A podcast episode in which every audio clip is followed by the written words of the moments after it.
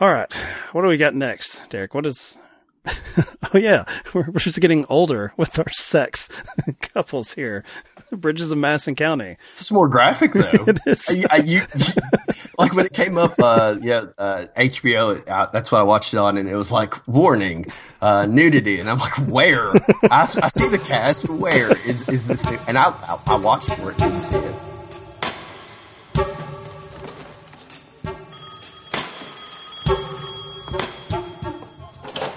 Johnson.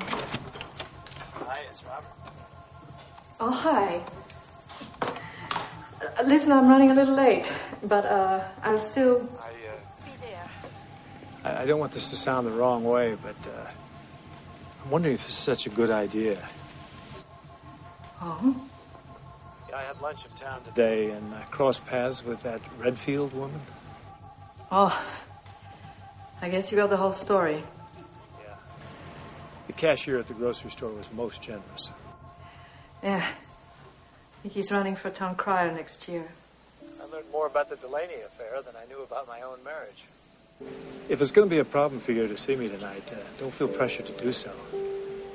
I'm sometimes not too bright about other people's reactions. I I wouldn't want you to be put in a compromising situation. Yeah, I understand. It's very kind of you to think of that.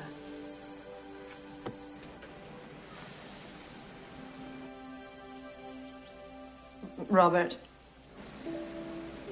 Yeah? I want to come.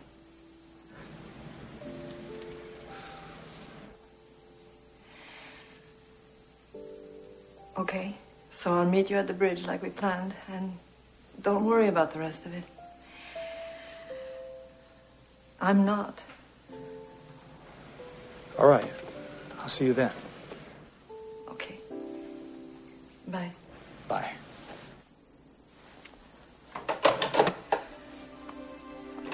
Yeah. Um, this is another one. Actually, you know, I, I take that back. I was I, I didn't see it initially because I would have been I would not have been a teenager when this came out.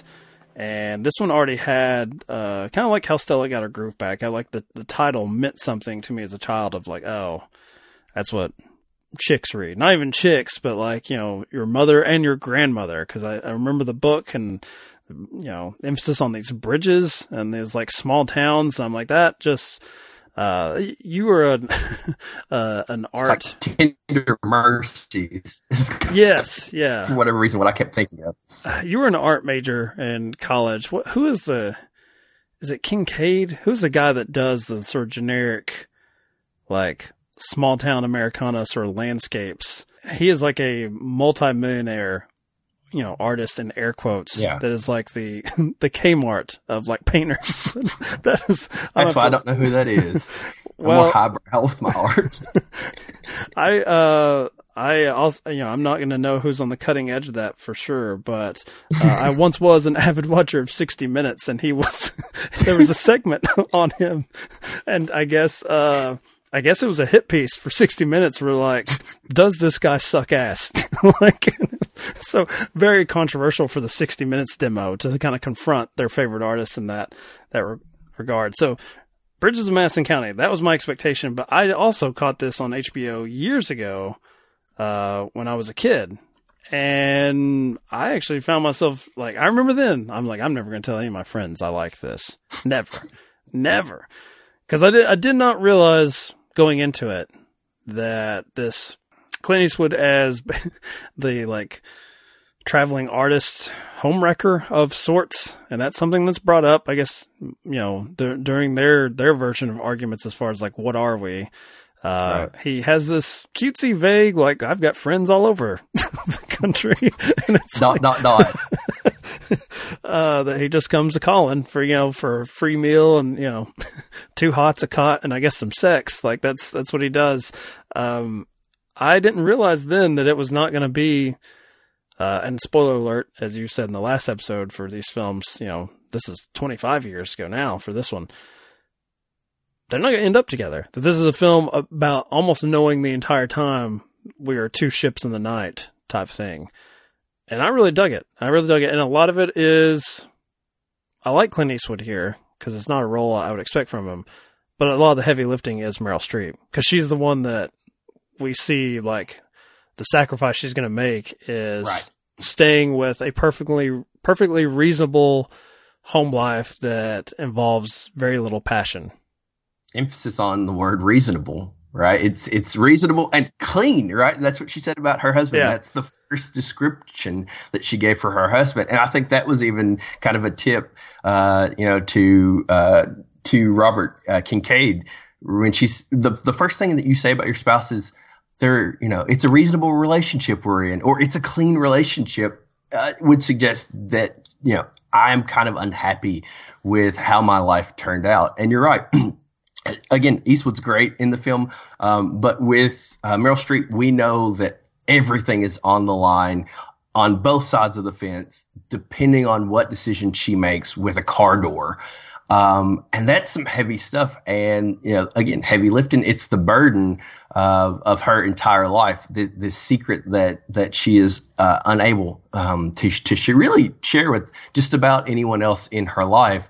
Um, I really love how it is presented, and I didn't think that I would, but presented through um, her her children kind of coming to this level of awareness about this entire aspect of who she had been since the 1960s, um, and how it connects with their own understanding and their own perception of what it means to be in a loving, happy marriage. Uh, that they don't just want to be with a partner that would call them clean um, it is a really nice contrast to watch throughout. I didn't dig those segments, um, mainly because of the actors. I felt like, and I don't know who they are, and uh, maybe that's the perception of having two screen legends with Eastwood and Streep that we're cutting to. I'm like, who are these people? Like they don't, they don't deserve to be reflecting on Meryl's story or Clint's story. Uh, and they're going through like these, the stages of grief, right? Like they're, they're going Sure. through this, you know, this, this denial aspect of their, of their mom's life, uh, you know, sort of attacking its legitimacy. Um, and they, they see it as an attack on themselves and like who they, they were as a family unit. Uh, you know, it, it seems, and uh, one, one cool aspect of the film is it's way more betrayal for them than it is for the husband who on his deathbed is basically apologizing that he couldn't give her a life, that her life was in sort of service to his goals, which from what we know of the man seem fairly small, like, you know, provide for your family, raise two kids. Uh, but he, he knows that he didn't provide the necessarily the peaks of what she was capable of, what she was capable of Right. feeling. I think that's also an important aspect of a film, as I said about Clint Eastwood Homewrecker coming to town, is that you don't have the the other people be complete dopes about it. Because then I, I think you judge the Meryl Streep character far more for not leaving if the people she chooses to stay with have a complete and utter disregard for her emotional state throughout her life. And so to have little little touchstones where it's like, oh, they recognize like what she she gave up and that she was capable of far more. Um, I, I found that important. Well, they, they they did it pretty quickly in that first scene uh, where she's making dinner for them, and I thought I, I love all the scenes when they're in the, when she's in the kitchen um, because it really tells us a narrative each time. Uh, the first time she's in the kitchen with her her two teenage children and the dad, and she's just prepared the meal, and they walk in and pretty much just sit down and uh, start eating, right, with their head down and not having dialogue and not having conversation and not sharing and not saying thanks, mom, for preparing this this hot meal. Not saying do you need any help putting up the dishes, um, because that's her role. Like that is just what she does. It doesn't matter what dreams that she had when she was uh, when she was a child, when she was younger. No one really cares, right? And it's not that people treat her poorly. It's just not. It's not important. Well, it's a uh, product of, I guess, like the family unit as uh, you said, like a role. It's like they're positions in this own little company. This this this workforce, which Yeah. if you're living in kind of farmland uh, and out in the country in particular, like uh, I, I I work with a, a man who's sixty, like sixty two, and he is one of 14 children. And he often kind of references, like, cause, you know, he'll, he'll ask, like, oh, when are you gonna have kids, Mike? And it's like, ah, you you know, you, you would have had to start, like, you know, as you would say, decades ago. You'd have to still be in school and start pumping them out because you would just need your children to work, like, in some capacity. Yeah, absolutely. And so, yeah, I, it's interesting, like, certainly watching it, you, and it, this coming out in 95 it's like that that would have been noticeable then in theaters too where people would have made note of like wow times have changed but yeah i'm, I'm glad you said that because i don't think that they're being purposefully like cruel to her either it's just like No. this is just we, we come in to uh, really just restore our energy, presumably to like go to the next task of the day, or Right. you know, the, it's the uh, finishing act of all of the, the chores and tasks we've done, uh, which really you can see makes the Clint Eastwood character uh, presentable and his lifestyle presentable, where it's a series of tasks that are blank canvases. Like what he shows up to, like he, him showing up to take pictures of this this bridge for a series that he's doing. He doesn't know where it is. He hasn't laid eyes on it yet, and so it's constantly like this renewal of of something. Like he, he has a particular quest that he's on, but not everything is laid out in front of him, which has to be incredibly inspiring and you can and incredibly attractive to her. Absolutely. you think about the fact that most of their dialogue, you can tell it's like a child listening to someone tell stories about all the you know wonderful places they've been. Uh, you know, if you were telling a kid, "Yeah, I've seen a lion in real life, and I, you know, I have fought a bear, and all the, you know, all of these things," and she's on the edge of her seat. So this really incredibly, um, you know, uh, successful and interesting man of the world comes into her life, uh, but still needs her to guide him to the bridge, which is really interesting. And so, if this, if it's a person that she's putting on such a pedestal, still requires her help, what does that say about how she can now feel about her purpose? Right? Maybe it helps her to feel like she matters so much more by relation to his standing that she's kind of put him on. Uh, and he, you know, he still will be the person that's coming in there and saying, uh, you know, do you want a beer? I'll hand it to you. Uh, you know, do you need help with, with dinner? Uh, all of these things that she just doesn't get. Someone who has a level of, of aware investment in the work that she does because it's uh, a fairly thankless job. Um, and when you know you talked about the importance of everyone having roles, that you know, going, you know, we talk about therapy from time to time. Uh, one of the, the the understandings that we have as clinicians is the idea of family systems, right? Uh, and so that in a family unit, each individual, whether they're aware or not, plays a significant role in that family dynamic. You you move one person out of that dynamic, and everyone else changes. Uh, you have one kid that goes off to college. Uh, that second child, let's say the middle child, their role in that family changes. And so when they're reading about their mom, um, it is not, or it, it is more than just this is what my mom does. It's what does this say about me? What does it say about everything I understand to be true about life? Because her roles changed, my roles changed too. Um, and so that was kind of neat. They they maybe they were a little heavy with it, but but it was kind of a neat awareness. Yeah, I've, I haven't uh, talked about it on the podcast. I don't even think I've told you. Um, not that it's something that uh, I, I think it's going to be like, um, you know, life altering in any respect for most people. It's something people go through. But uh, just this previous weekend, I just uh, lost my dog, and it has been shockingly painful. And I mean, for as you would expect, if you if you're Sure, an animal absolutely. lover uh, in that regard, and it is just talking about the. Uh, I guess the the hats that you wear, the persona. Like I, you know, I find uh, like the main thing that's been where I don't have children that's been removed from me is that sort of caretaker role Right. that I have, or the or those you know the tasks or chores that you go through. Uh, like coming home and like going on a walk, like it's it's these little uh, and about a boy. Hugh Grant's character calls it units of time. Is how he's he manages his day, um, and when you remove that, and so in this film, nothing yet tragic has happened. It's not like Meryl Streep has lost her children. It is like they're going for uh they're going for basically like a is it like a competition like they're going for with the To- children. Yeah, the state fair. Yeah. Uh, Um, but she does have sort of a terrifying glimpse of the possibility of what her life could look, look like when she's removed from that role. And it, it is, it does sort of like, I guess, shatter like your perceptions of yourself, or at least what you like just in your daily life. You're saying, well, this is what I do. This is, this is who I am.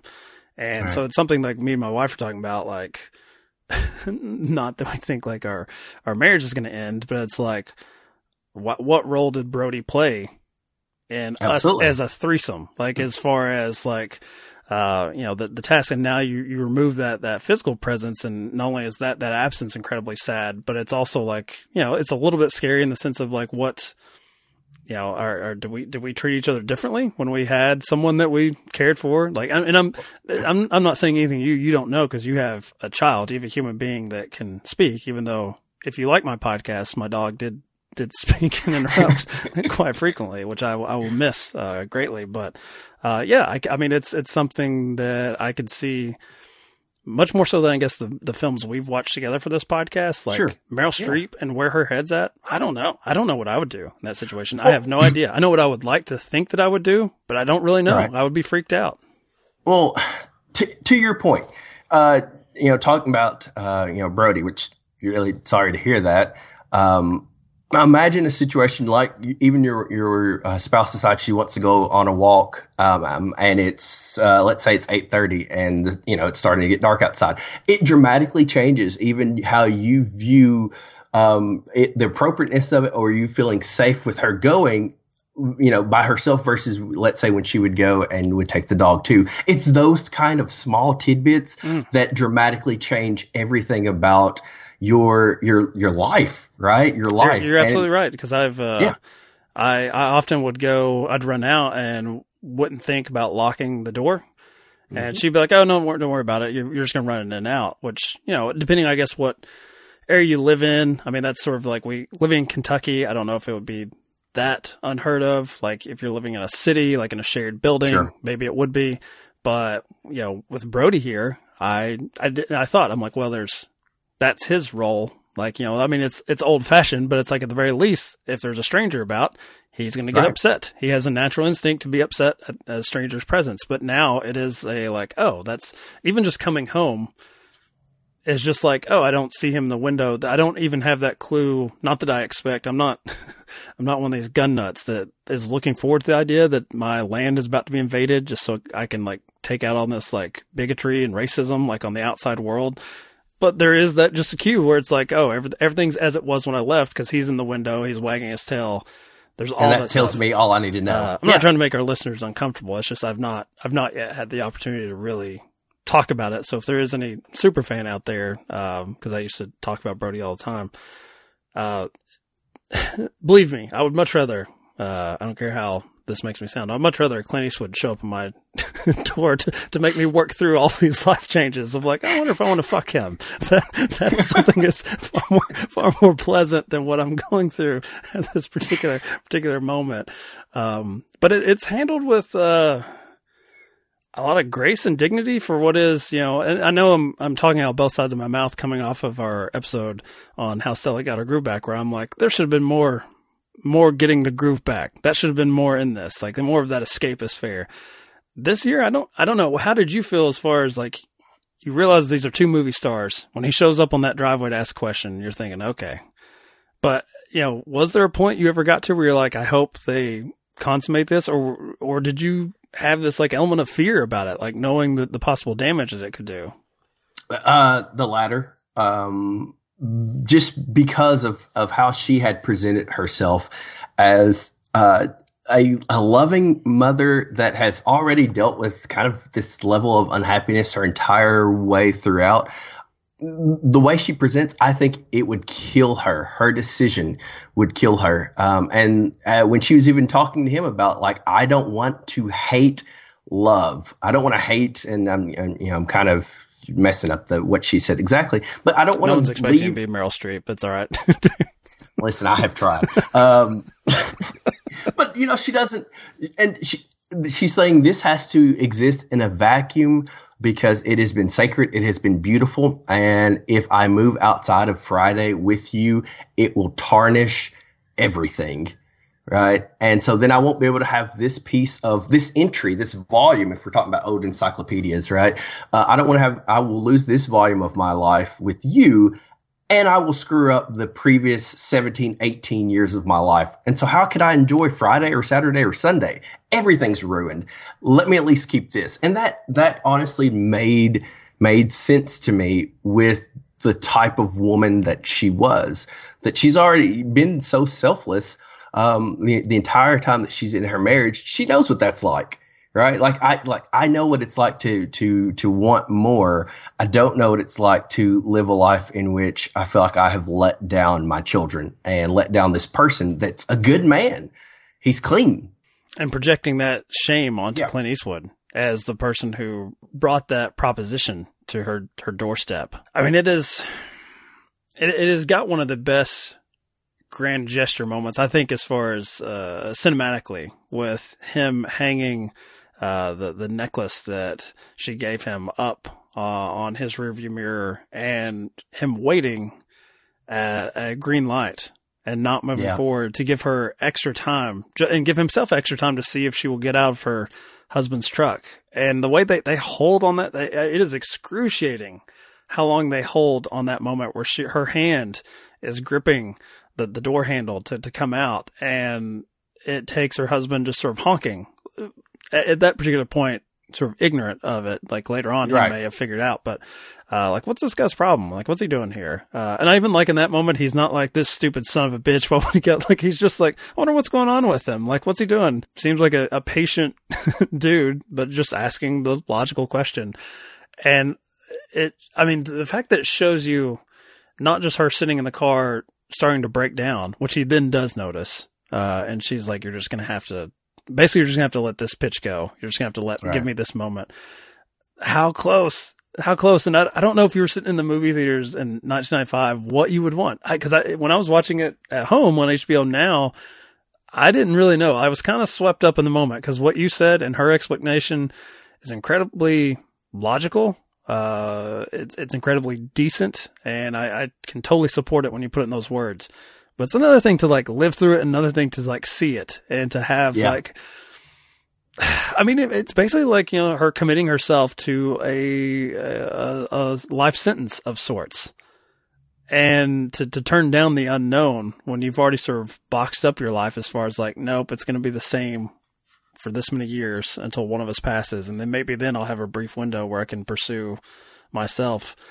I don't know. I, I, definitely, I don't think in this particular time period, I don't think in 2020 there's going to be too many people that would not open that door. Open I, I, don't, yeah, and maybe even 1995. I, don't think, I don't think we're. Um, I don't want to mean to sound like the uh, the movie watchers of 1995 were the greatest generation. Like they knew how to stay stay put or anything.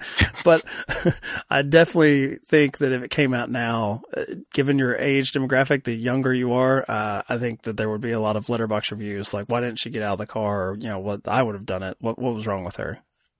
Do you does your opinion of Clint Eastwood change at all? The fact that he was um, kind of not really pushy, but really did want her to leave, you know, her family, her kids, the you know, the farmhouse, all that stuff. Because uh, I guess going into the film and, and even pretty much had, till the halfway point, I was under the assumption that he at no point would have said like, go with me. That he would have been the one that was like, you need to stay where you're at because, um, you know, I don't want you to make a, a decision uh, because of me that will dramatically impact everything that you you you do. And the only reason I, I guess that I thought that was um, even in the letters that she wrote to her her children, I think they that she had started with saying like, you'll you'll have an appreciation for him by the time you're done with this. Mm. So my assumption was that she would present herself as saying, "Listen, you are what I want. You know, take me," and that he was the one that was kind of like, "No, I won't be the guy that ruins that for you." So when he's sitting in in the the truck, just kind of chilling out, like, "You leaving all this for me or not?"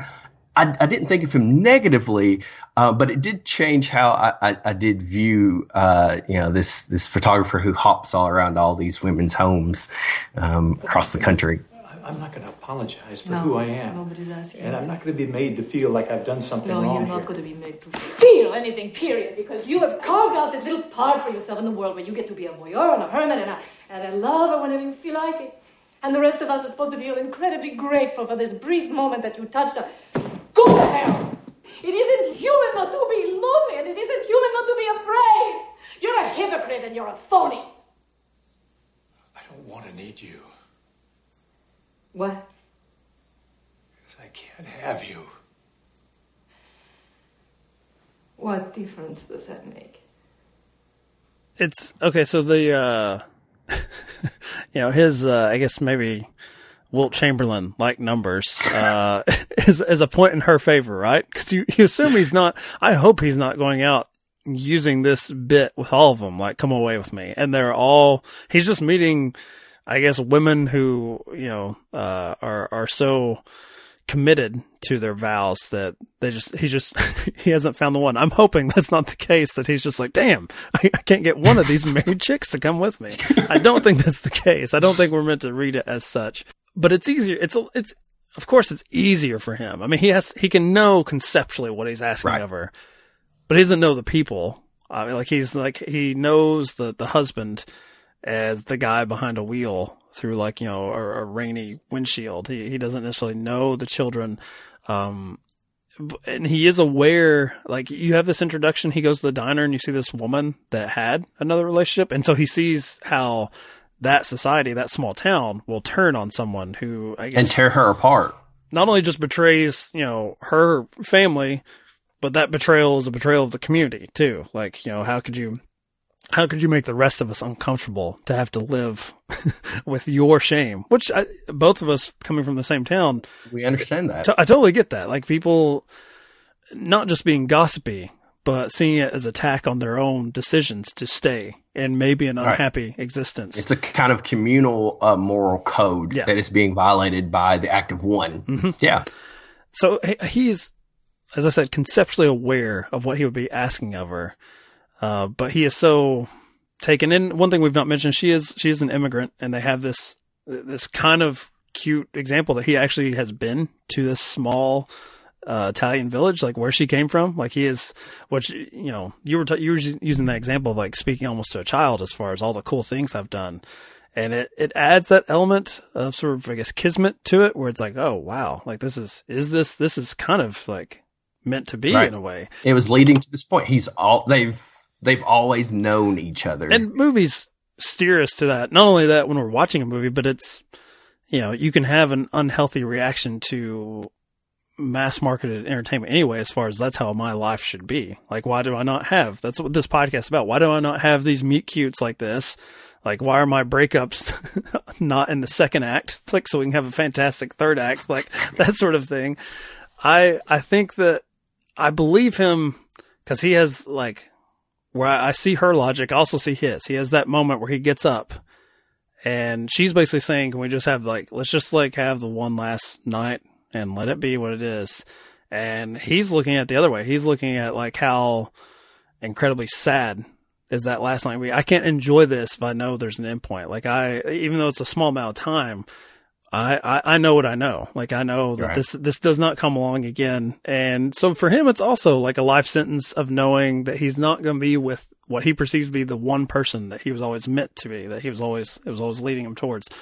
Both of these people have points that I agree with, and it's basically one of those things where it would be like whoever has the the the closing argument is probably probably the one I'm going to go with. Uh, but it, it's it's a really I think it's an incredibly well produced romance in that regard. That I, it's like I said in that episode of Stella, you could come out from it with your date, and I think both of you could be like, well, no, this is the way it should have gone, or no, no, no, she should have done this instead. And I think you could you could be right either way. is there either outcome that makes it a, a better film? I agree. Like in like a from a like a real life perspective, that's a tough, tough call. I, I feel like this decision makes it a better film. I, I, I don't know why. Yeah, she Um, if she gets out of the car and kisses him in the rain, you still have the father of two children who's just sort of dumbstruck, and his whole life is shattered. Like you can't, like usually like these, this, like yeah, exactly. Yeah, we Usually these type like, of like movies- like uh, a completely different one, right? Wedding Crashers. Uh, I only go to that because Bradley Cooper. That one is is aged strangely because Bradley Cooper is the asshole boyfriend, and he's so clearly the asshole that when another asshole comes along that is one that makes us laugh, and Owen Wilson, we're like, well, clear, clearly Rachel McAdams, get rid of the other guy because he doesn't deserve you because Right. he's a fucking prick. No, the the film never presents this guy as such. As you said, he's a decent, nice man who does have some awareness of his wife's sacrifice.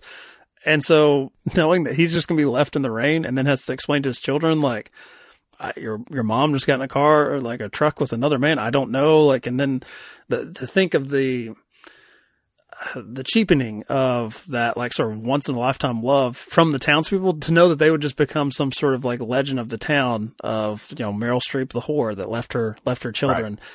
I totally see it from her eyes. It does make a, I mean, it makes for a better film just to have that tragic, uh, long sort of long standing love that couldn't quite be requited. Like, you know, they had their one moment. It, it certainly is better in that regard. Uh, and man, you talk about, you know, yet another grand gesture, the, the book that he has that is just, yeah, of course, after It his, hits- after it- his it death. you. Yeah. Yeah. Uh, yeah, all of this, um, should not, I mean, even, even at my age now, it's kind, I'm kind of like, I like, I'm embarrassed of a lot of things, but like, it's, it's not one that I'm like, man, Bridges of Madison County, that is, that's it, man. That's, that's a true romance because it's, it still has that sort of like senior citizen kind of quality to it that seems like you and I should, even in our 30s, should not be watching this, this movie. But we are. Yeah, we are, and it it like you said, it works throughout, even the moments in which uh, it's like 1987 or whatever, and her husband's passed away, and she's she's received all this stuff from uh, Kincaid's attorney, and you just feel for her the fact that he's she has the chance. Like her kids are they're grown, they're gone, they've moved out. She she did her duty as a loving wife and mother um, outside of those four days, and the, the opportunity could have been there. It would have been here now, and now he's gone. Right. And so really the only the moment the only moment that she would really have to to have reconnected to have her great love is the uh, for her ashes to have been cremated. Uh, and so it makes sense that she goes through all of this effort to present all of this information to her children. So her, you know, especially her son. So he has an, an understanding that no, it's not just that mom, you know, got a wild hair and decided that she wanted to be cremated. Like there, there is, there's weight. There's weight to this. Um, and I don't think there's any other way for the for it to have been played for for her adult children to have looked at this situation. Like if it ends and they're still pissed, I, I don't think that works at all. Like, like maybe it was a little cheap about how they went about it with the husband going in and saying like, you know, just like, am I a bad guy or whatever. Uh, but I, I do like that there was a lesson that was that was learned from from that aspect of learning about all this stuff about mom they didn't know. I, mean, I'll try to give them a little bit of uh, credit where it, it's certainly a lot. If you had no idea of your this other life from your parents, and I, I don't think most. I don't know. I don't know if you would say is it healthy really for children, even grown children, to really know that much. there's a uh, there's a funny Norm Macdonald bit where uh, I can't remember if he did on Letterman or what, where uh, he was talking about I guess the wistfulness of like uh photography, like how there used to be like one picture of your ancestors. It was like the, the one picture they could afford. Like they they went to town for this newfangled technology, and he's saying future generations will be like, "Do you want to see a picture of my grandfather?" And also, would you like to know what he did every day of his life? Like let's let's pull up the archives of all the social media statuses. And like I don't know. I mean, that's something we're gonna have to grapple with, but I don't. From my view, um as you said, as an elderly man, uh, I don't know if it's healthy. I don't know. What, what do you, you as a professional, how much should, do you think we should know about our, our parents' uh, lives that don't necessarily relate to, to us as a family unit? to us specifically. Um, I think for her, it was. I think it was important just because going with the narrative that um, she's never really had a voice with the people that she's been spent most of her days with. There was never really an investment in knowing anything about her. This was her one opportunity in death. Um, for people to have to sit down and listen to things about her that mattered. So it, it, for her, it was almost a therapeutic experience, right? Um, we we often talk about in in, in journaling being um, a, a, an appropriate kind of way of getting your thoughts out and expressing yourself and having a moment of clarity. That was her moment of clarity, but it was especially important that, that they had that um, opportunity to learn more about her. Does that work for everybody? No, because uh, you know she could have had uh, children that just weren't capable of being able to look past the fact that she had an extramarital affair. So maybe she's giving enough credit to her children to be aware and insightful and nuanced enough um, to be able to to take in new information without judgment. And they were able to kind of do that as time went on.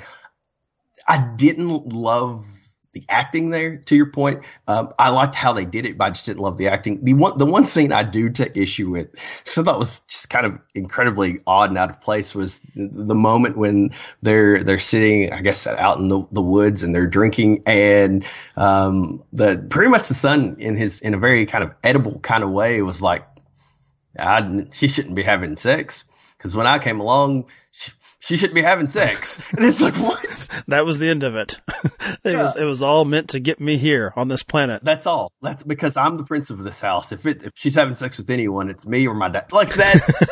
I, I, sit there as as a son thinking, that's not how we think. I don't know where this is coming from. This is like left field. Why couldn't you have just been like, I had a vision of what my mom was in their marriage, and now I feel like that's been compromised, and I'm upset. Uh, I thought that was kind of just oddly placed dialogue uh, between the two of them. I mean, I guess I could, I guess I could see like some. I don't know if I want to say people we know, but I guess I could see some small town folks saying, that, you know, that somehow that is like uh, my property, my birthright, in a strange, right. strange way that has been has crossed there. Uh, another thought I had when that scene was playing out was there's uh, Jonah Hill and Wolf of Wall Street, where DiCaprio confronts him like, "Hey, man, there's people talking shit about you and saying that you like fuck your cousin." No, it's not like that. No, it's not like that. You know, I mean, like you married your cousin to some stupid shit. No. Yeah, my wife. Yeah, my wife is my cousin or whatever, but it's not like what you think, whatever. You know. Is she like uh, first cousin or is she? Yeah, no, she. You know, her her father is the, is the brother of my mom. Mm-hmm. It's not like, you know, look, we grew up together and she grew up hot, you know, she right. fucking grew up hot. And all my friends were trying to fuck, you know, and I, I was, I'm not gonna let someone, you know, one of these assholes fuck my cousin. Oh, so, you know, I use the cousin thing as like, yeah, yeah. like an in with her. I'm, I'm not gonna let someone else fuck my cousin. You know, if anyone's gonna fuck my cousin, it's, it's gonna be me out of, out of respect. You know. No, I get it. Yeah, yeah, yeah. I mean, you're not afraid of like the whole kid thing, right? Like the whole kids her. Yeah. No, we have two kids and they're. I mean, I don't mean I don't want to get personal or anything. They, they're okay. No, they're not retarded or anything like that.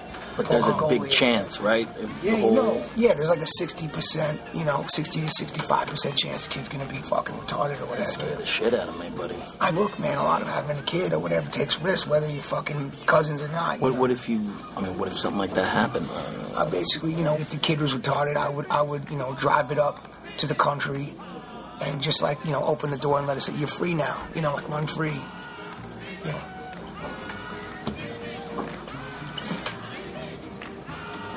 You come I'm just fucking with you. That's horrible. You know, no, you, you look like you. Fu- no, we would take it to like an institution or somewhere that's handled to like you know raise the kid or whatever. You know what? If you're happy, God bless you, buddy. No, I'm God not fucking you. happy. No one who's married is fucking happy. well, I'm sorry to hear that, buddy. Of course, in that film, it's fairly broad comedy, but they just sort of let it hang there, and it's like, well, I, I guess that's what happened. Yep, that's that's the extent of that. I know we'd get there eventually. I know we'd get to something, you know, something. It's one thing I wrote down at our level. Yeah. Uh, one last note. I, uh, I, I, guess I was speaking ill of the dead with, and it was actually like Kincaid is right. I was, I, I had it mostly. So we have Robert Kincaid as the Clint Eastwood character here. Thomas Kinkade is who I was thinking of, but he passed oh, away in 2012. But his, uh, Wikipedia entry, uh, says he is notable for his success, uh, with his mass marketing of his work as printed reproductions and other licensed, licensed products. So yeah, I, you know, I'm yeah, sorry. get out of that man's pockets. sorry to the you know his family. I hope they were well provided for. But yes, I I the one time I take a pot shot at the art community, and I'm like, oh great, now I'm dancing on someone's grave. That's I never would have said otherwise. But I was close, right? Kincaid. It made me think of it. Burn this podcast to the ground. well, that's an iTunes review coming up. Sure.